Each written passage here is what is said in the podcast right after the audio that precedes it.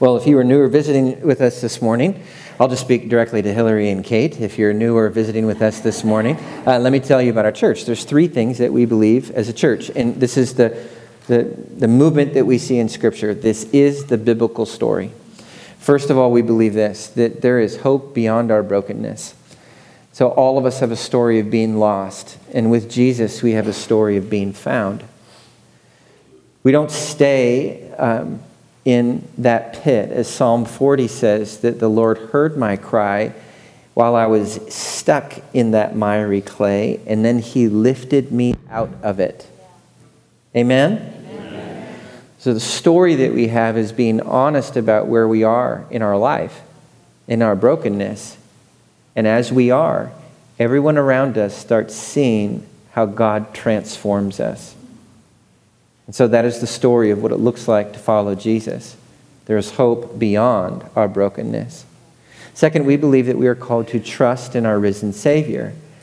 So Jesus is alive and present. Amen? Amen. He's here this morning. Amen?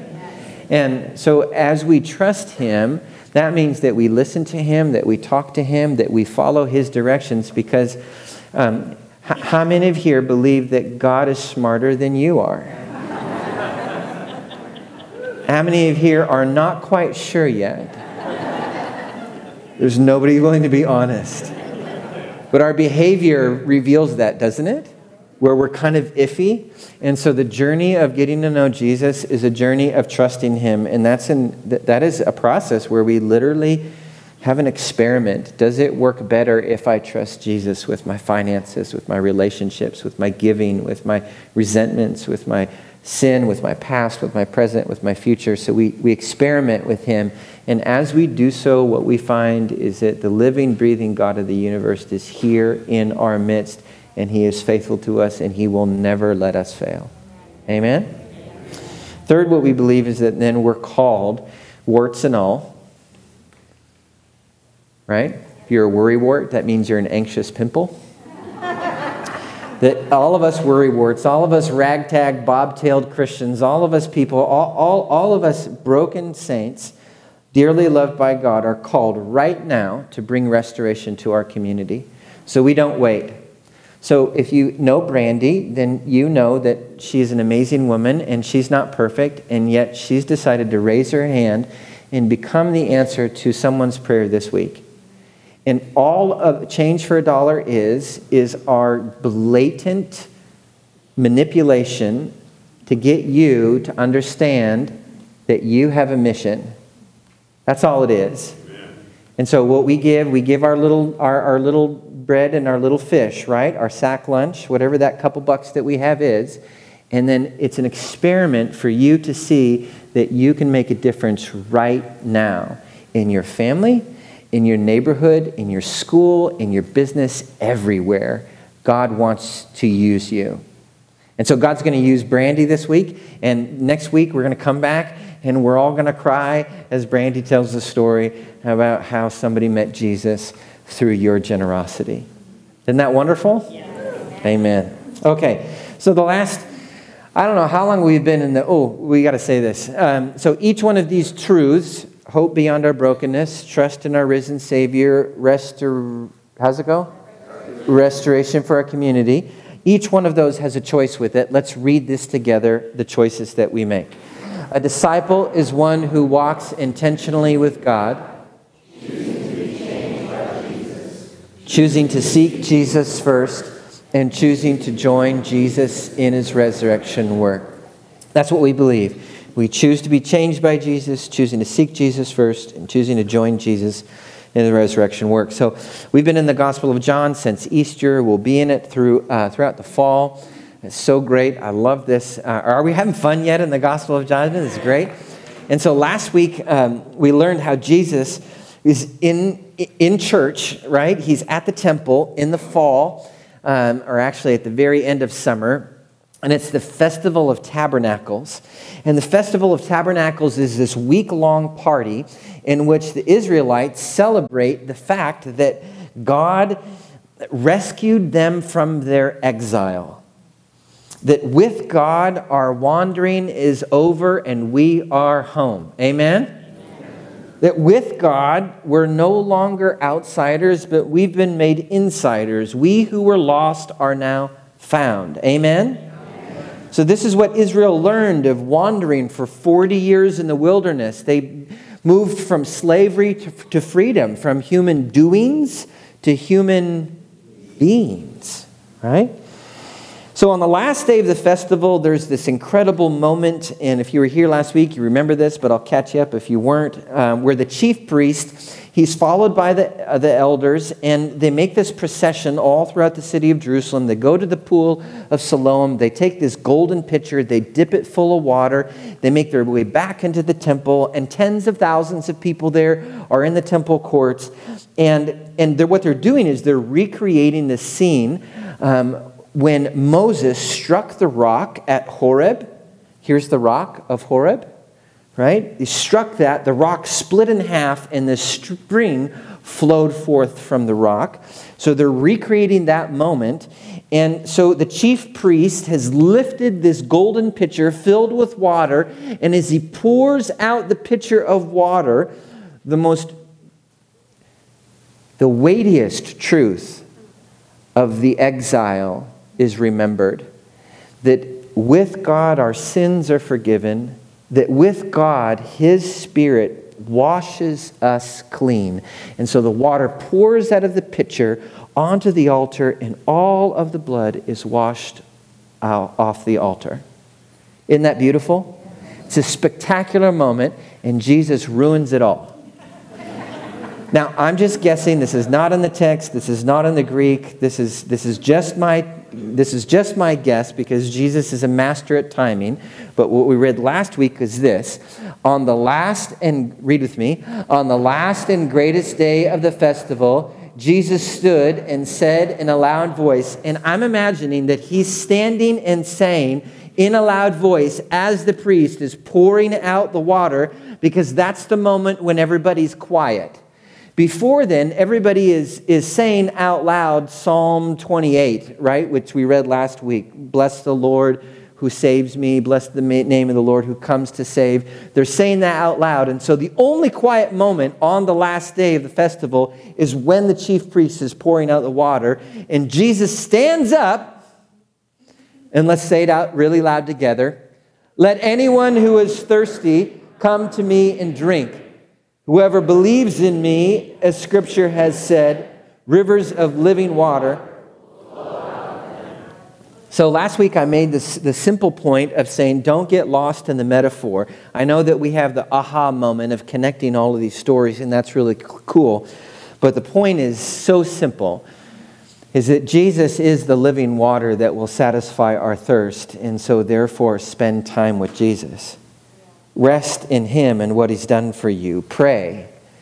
The inheritance that you have as a child of God is found when you spend time with Jesus. So don't leave that treasure. Enjoy Him, for He is your portion and your peace and your hope and the greatest source of your power and your purpose. Spend time with Jesus. So we are going to pick up right where we left up off last week and, and go to verse 39. Are you ready? Yes. Okay, here we go. Now, the guy who's writing this, which is the Apostle John, um, who wrote the book of John, John is going to explain what Jesus means in verse 39. So let's read that together. By this, Jesus meant the Spirit, whom those believed in him were later to receive. Up to that time, the Spirit had not been given, since Jesus had not yet been glorified. So okay, so John is explaining that the living water which has been poured out is the Holy Spirit. The Holy Spirit. So the water which will be, when we believe in Jesus, the water which is poured into us by God, that's the metaphor, is actually the Holy Spirit. The Holy Spirit is the one who will quench our thirst. Amen? Amen. Okay, so now let's make the appropriate substitution, go back a couple of verses and read what Jesus said to out loud to everybody, but with the explanation put in. Ready? On the last and greatest day of the festival, Jesus stood and said in a loud voice, Read with me. Let anyone who is thirsty come to me and drink. Whoever believes in me, as scripture has said, a river of the Holy Spirit will flow out of them. Now, 15 years of being a pastor, I can tell you that I've learned one thing really clearly, and that's how to read Scripture. When you read Scripture, slow down. Put yourself in the story, put yourself in the metaphor. Every time I read Scripture, every time I touch my button, it goes. Every time I read Scripture, um, every time I read Scripture, what happens, or every time I read Scripture quickly, what happens is that um, whatever God is saying to me in that Scripture, it skips off my heart like a rock on water. Does that make sense? I can't absorb it. So I have to slow down and put myself in the story. So let's slow down and put ourselves in the story, in the metaphor. So, what is Jesus saying here? He's teaching us some really profound truths. Look at verse 37. First of all, Jesus is saying, Let anyone who is thirsty. Jesus is saying that all of us get thirsty in our spirit like we get thirsty for water in our body. Does that make sense? What do we get thirsty for in our spirit? We get thirsty for God. And so, with the simple phrase, Jesus is helping us understand something quite profound about how you and I are made. This is not something that you can change or alter. This is just what it means to be a human being. I know, that's exciting, isn't it? You're going to stay awake whether you like it or not today. We're designed to thirst for God in our spirits. Now, and, and you all know this. Look, we, we've all had that, we all have regularly the experience of wanting peace of wanting to feel safe, of wanting to feel complete, of, of not fi- finding that sense of satisfaction, even after we've worked ho- so hard to get what it is that we've been striving for.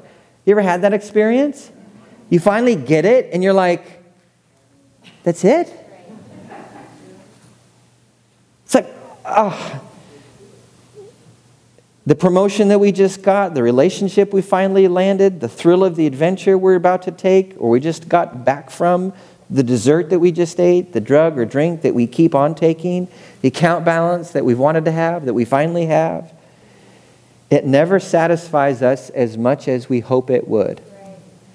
Even worse, what we've discovered is that it's taken more and more of that thing to satisfy us, and now because it's taken more and more, we've put more time, more energy into the pursuit of that thing that's not satisfying, and it's costing us in the most important relationships that we have. If you can reluctantly relate with this experience, say amen. amen. The thirst that we have as human beings only is satisfied by the Holy Spirit. I'm just going to stop doing that. Fine. The Holy Spirit's in me. So Jesus is inviting us Come to me, all you who are weary and heavy laden. Come to me, all you who are thirsty. I will satisfy you. Trust me, believe me, talk to me, listen to me, obey me, follow my directions. I have your best in mind. And the best part about it is, as we follow Jesus, all the good things that we've been working hard to achieve, we'll actually get to enjoy them because I'm not asking chocolate to bear the weight of my soul. I'm not asking my wife to be my personal savior. I'm not asking my stuff to satisfy my soul. Now, as all of that stuff is a tool to be a blessing to everybody that is around me, and things are in their proper place. Does that make sense? Okay. So, Jesus is inviting us, come on, come, come to me, all you who are weary. Now, read verse 38 with me again. Whoever believes in me, as scripture has said, a river of the Holy Spirit will flow out of them. So, as we believe in Jesus, what happens? The Holy Spirit fills us, and then what does it do? It flows out of us. Now, here's the, here's the image that Jesus is having. So, we're the cup, and God is going to pour into us the Holy Spirit, and then it's going to overflow out of us. And that's not something that you manage. That's not something that you prevent. That's not something that you make happen. That's what God does. And there's a deeper principle here, too, that Jesus is talking about. Um, one of the, let me pause here for a moment and just uh, zoom out and give you a little bit of cultural history of where we are in America. One of the worst victories that the enemy has won, I didn't even touch myself on that time.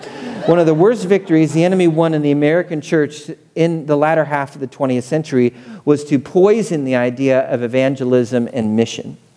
Uh, the good news uh, is the Greek word euangelios, like a eulogy.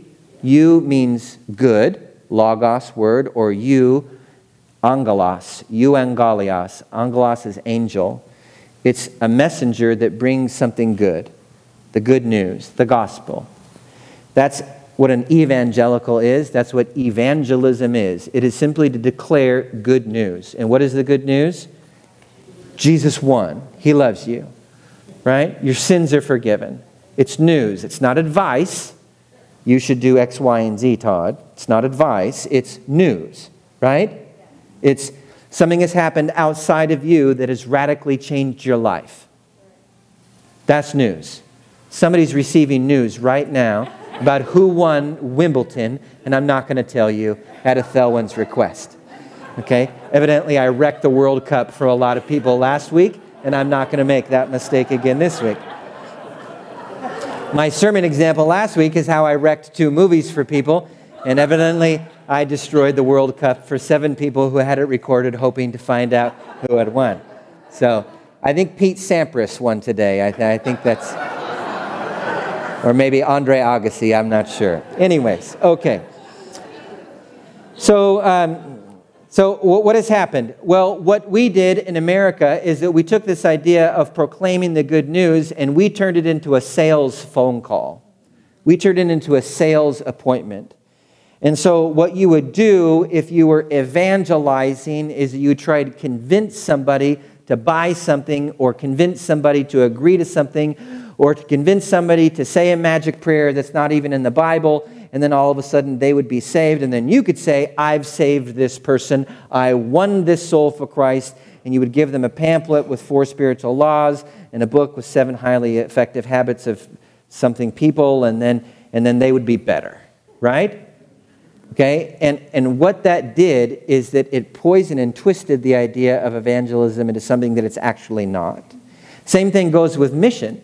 Mission um, is for spiritual ninjas right, who are called to be sent away to some jungle or arid desert, and they're going to work with some indigenous primitive people group. They're going to learn their language, translate the Bible, and save them all. And all of us breathed a big sigh of relief. Thank God I'm not a missionary. Whew, right? But that also meant that now we no longer have believed that we actually had a mission. That missionaries were other people out there, experts that we would fund because we felt grateful that we didn't have to do what they were doing. We didn't have to wear a white shirt and a black tie and show up and bother somebody on a Saturday, right? We didn't have to eh, eh, be that guy who was trying to convince somebody to do something. Amen? Now, that means that these two words, evangelism and mission, are completely twisted by the enemy and, and we've lost them. And what Jesus is saying, what is Jesus saying as he stands in the courts of the temple? He's saying this whether you like it or not, whatever source of life you're drinking is going to fill you up and pour out of you.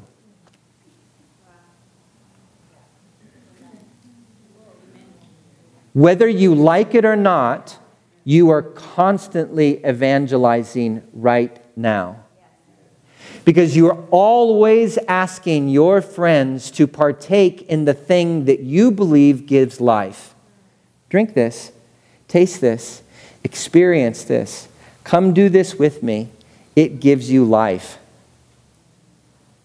Whatever source of water you are drinking in, it fills you up and it spills out over your life, and you can't prevent it or manage it or help it. That's the way it works. So, what is Jesus saying?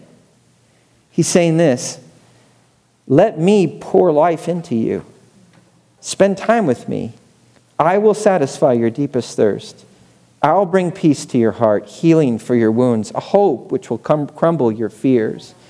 The Holy Spirit, who gives life to all things, will flow out of you. You will be a source of life, of joy, of healing, of reconciliation to everyone around you. Now, the opposite is true as well. If I drink from the river of resenting all the people who have hurt me, what will flow out of me? If I'm keeping track of all of your wrongs, what's going to flow out of me all the time? If I drink from the river of hyper performance, what will I demand of others? If I drink from the river of moral perfection, how will I treat myself when I fail? You picking up what I'm putting down? Whatever river you believe will give you life, it will fill you up and pour out of you, whether it's beautiful and good or dysfunctional or unhelpful. And so Jesus sits down, but everybody is staring at him because he's just wrecked the service for the second time in six months. Before, at Passover, do you remember what he did? I'm making a whip. Right? And he caused a stampede. So, this is the second time that Jesus has wrecked a major holiday. Right? And everybody's like, oh my gosh. Verse 40, read with me. On hearing his words, some of the people said, Surely this man is the prophet. That's a job description like Moses or Elijah. Okay? 41. Others said, He's the Messiah. That's another job description. Still, others asked, How can the Messiah come from Galilee? I love this. How do they know he's from Galilee? The way he speaks. Y'all, I think maybe Jesus had a little twang. I know you don't like that, but it is what it is.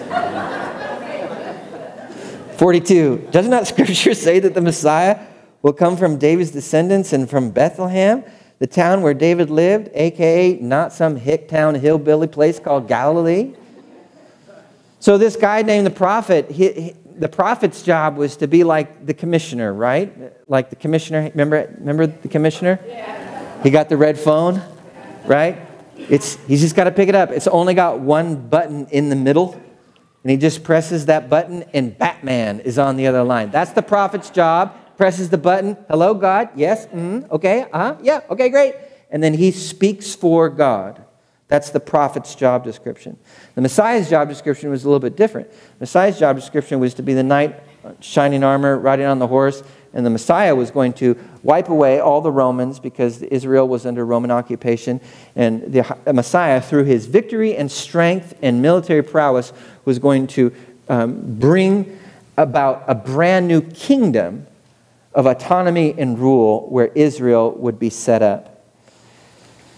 But then all these people are going, dude, that guy's got a sudden accent. Like, there's no way. Like, I thought that Messiah was supposed to be from Malibu. That's that cute little town just outside the big city. That's Bethlehem, right? Bethlehem's five miles outside the big city, right? Isn't Jesus supposed to be from Malibu? That's where all nice people come from, right?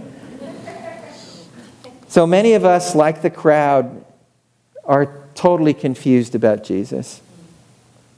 We grew up in churches where this idea of evangelism or mission or, or, or perfection was perpetuated in the churches by the pastors. And we met Jesus, we fell in love with him because he's amazing. And then all of a sudden, we, we get around Christians or pastors which demand that we de- drink from a different water source, and it poisons us. And we lose heart. And we leave the church. Can anybody relate? That's what I did when I was 19. I was done. I was talking with Kate's husband, Mike, who, who, Kate plays the violin, and Mike and I went to the same college. And, and when I showed up to Whitworth College in Spokane, Washington, I didn't want to believe in Jesus at all. I was trying to be perfect at my fraternity at the University of Washington. It's pretty hard for a 19 year old kid to be perfect at a fraternity.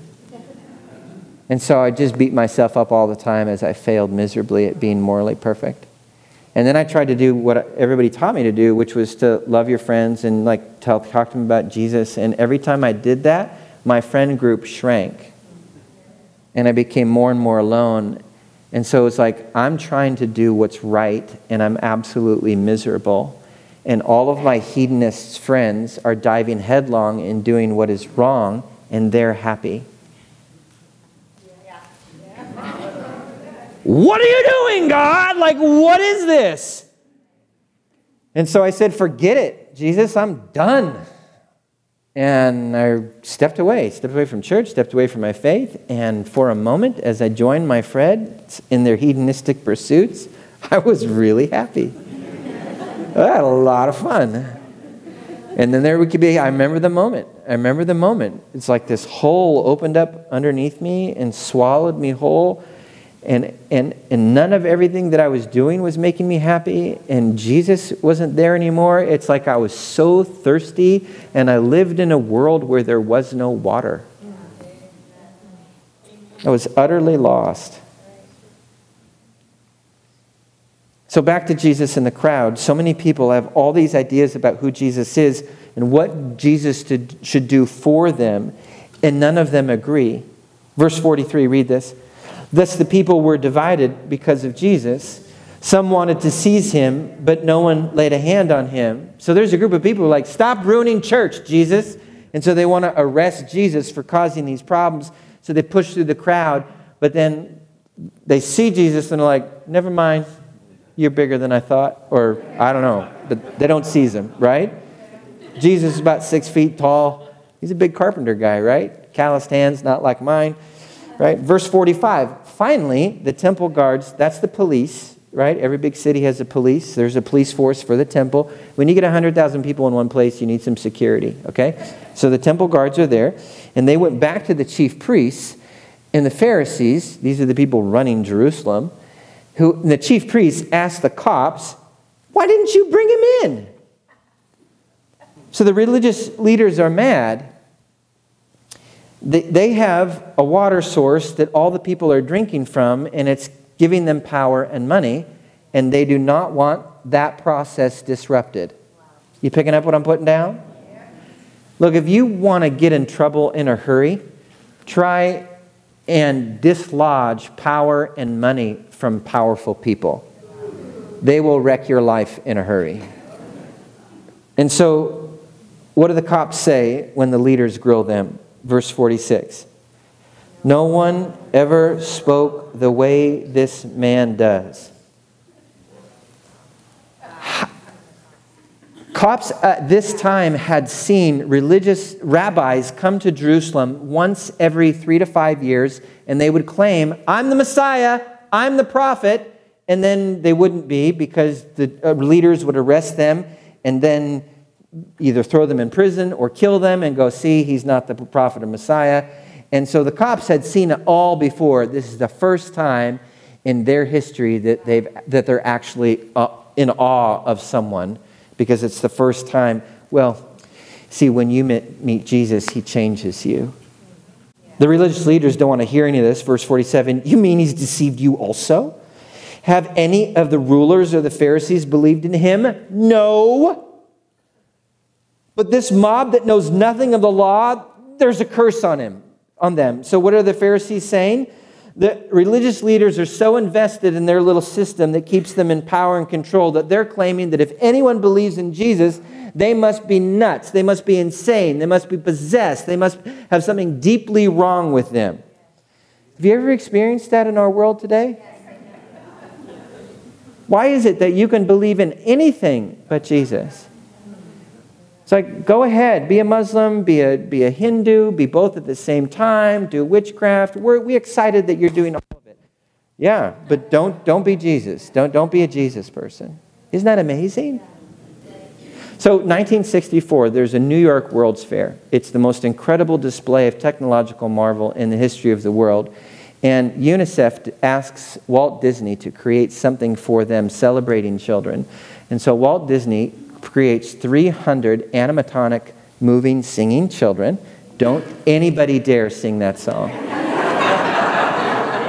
It has caused so much pain to all of us for so many years. And so, so Disney, Disney did something unique. He actually built this, this entire ride out of plywood um, in order for it to be shipped to New York. And, and he charged 95 cents for adults to go on the ride, which was like about 10 bucks at the time. And all the money would be donated to UNICEF. And UNICEF's goal at that time was to end um, poverty and uh, hunger with children uh, across the world. They still do that mission to, the, to this day. And so people were so excited to go on this ride. And so Disney then unpacked the whole thing after the World's Fair was done, shipped it back to California, and installed it in Disneyland. And then the year later, he did the same thing down in Florida at Disney, well, in Disney World when that opened in, this, in 73. So that's the story of this awful ride. I went on this ride four years ago with my son. Now, I'd been on this ride before as a kid. I thought it was really cool, but I hadn't seen it. I mean, it had been like 25 years before going on this ride again. And it was fascinating is that as I was going through this torture chamber, um, there was all of the different cultures and countries of the world and all of the major religions with their symbols, right? So the Moorish crescent moon and the Star of David and the Hindu, like literally a multi-armed singing animatronic you know, um, you know, god of Vishnu or whatever for the Hindus, and and and there was only one person missing. Jesus and his cross. No. There is, there is no mention of Jesus in It's a Small World. And, and, and this, is, this is the point, is that there's so much confusion about Jesus but the world is very clear that it does not want you to trust him. And there's one pastor, one religious leader who's actually had a conversation with Jesus. He's a state senator and a mega church pastor. His name is Nicodemus. Remember that? Chapter 3? And he says this Nicodemus, who had gone to Jesus earlier and who was one of their own number, asked, Does our law condemn a man without first hearing him to find out what he's been doing? So it's a brilliant political statement. Nicodemus is saying, wait, wait, wait, I'm not really for Jesus, but before we condemn him, let's like find out what he believes. And, and they're going to slap down Nicodemus, but what they've, what these, what these people who are running Jerusalem will do from this point on in the book of John is that now they will hunt Jesus down to try and kill him. And so, in order to silence Nicodemus, they do the worst thing possible that you can do to someone who has any kind of education or political power. They lump him in with all the Hicks from Galilee. Are you from Galilee too? They replied. Look into it. You'll find that a prophet does not come out of Galilee. So they insult his intelligence as well. I love this passage. This is the end of our time together. I love this passage because of its simplicity. Jesus declares a profound truth about who we are as human beings. He says, You and I are going to be thirsty. So s- stop drinking from a water source that's going to kill you. Drink from me and you'll be satisfied. Now, the good news says, the gospel says this I'm more broken than I want to admit, and I'm more loved than I could ever dare to hope. So, where's the gospel in this story? Well, it takes courage to admit it, but you and I, who are we in this story? We're the Pharisees. We're the crowd, confused, even angry at Jesus. That's me. Dare I say it? That's us. Why? Because when, why is it that when God says, sweetheart, I'd like for you to drink from this wonderful water source. Right? What you're drinking from right now is polluted water. And how do we respond? We get angry, we get defensive, we lash out. Back off, God. I- am not dead yet. I'm fine. I can keep on drinking this. Everybody else is doing it. You know how hard I worked in order to buy this water? I don't care that it's a little bit polluted. Sort of like vanilla ice cream with a little bit of manure in it. It's still mostly vanilla. What? Are we literally arguing with God as to why it is that we have deserve and that we should be able to drink water that has death in it? But that's what we do. That's what we do. And as Christians, we just, we just think that everyone can't tell that we have our little secret water source, the little water bottle. You know the one I'm talking about? It's got Jesus written on the label, but you put that label on there, right? and it's got a little bit of pollution in it. And here's the thing, y'all. Remember what I said? You can't hide or manage what happens. What, when what you drink, it comes out of you. You cannot hide or manage it. And guess what? Your breath stinks. Your teeth are green. It's coming out. It's coming out of you. Whatever you drink in comes out of you. You can't hide it. So, what does Jesus do? He doesn't leave you, He doesn't condemn you, He joins you. And what He does is He says, Sweetheart, I'm going to take all of the death that this is bringing into your life, and I'm going to bear it on my own shoulders so that it will not kill you. And I'm going to invite you to follow me to drink from a brand new river of life that will truly satisfy your soul. And he says, Come to me, all you who are weary and heavy laden. Come to me, all you who are thirsty. This is the miracle of our Jesus. We rebels who are fighting to drink polluted water are rescued by the God of the universe who dies in our place. Amen? Amen? So, what do you do this week? Spend time with Jesus your appetites will change. The more time you spend with Jesus, the more you can taste what's in the water you have been drinking, and you'll become, it, it will repel you. Does that make sense? The, what we do, it, the way that you break an old habit of drinking that old water, whatever it is, is not to, to focus on not drinking it. The way that you displace a bad habit is that you start a new and better habit. Does that make sense? So, what you do is you spend more time with Jesus. You don't focus on necessarily stopping what you're, you shouldn't be doing. You spend more time with Jesus, and then you won't even think about doing that thing that's causing you to be sick. You picking up what I'm putting down? Yeah. Second, spend time with Jesus. Do you see the theme? The knot of lies about who he is and what he wants for you, from you, and for you will unravel. The greatest part about being a Christian is that, like, as we spend time with Jesus, he becomes more and more clear, and all the lies about who he is become more and more clear. And it's easier to set them aside now. I don't ever bring, I don't ever try and convince anybody to believe in Jesus. The people that know me say, Andy, what is going on with you? Like you're more honest about your failures than ever before, but you're also nice now, too. what the heck is going on? Like, is this electroshock therapy? Like, what did you do? And that's when I get to tell them about Jesus. The same thing's going to happen to you. Spend time with Jesus, and you will be changed. And people will ask you, Would you please tell me about what's changed in your life? Because I want it to. Third, ready? Read it with me. Spend time with Jesus. Do you see the theme?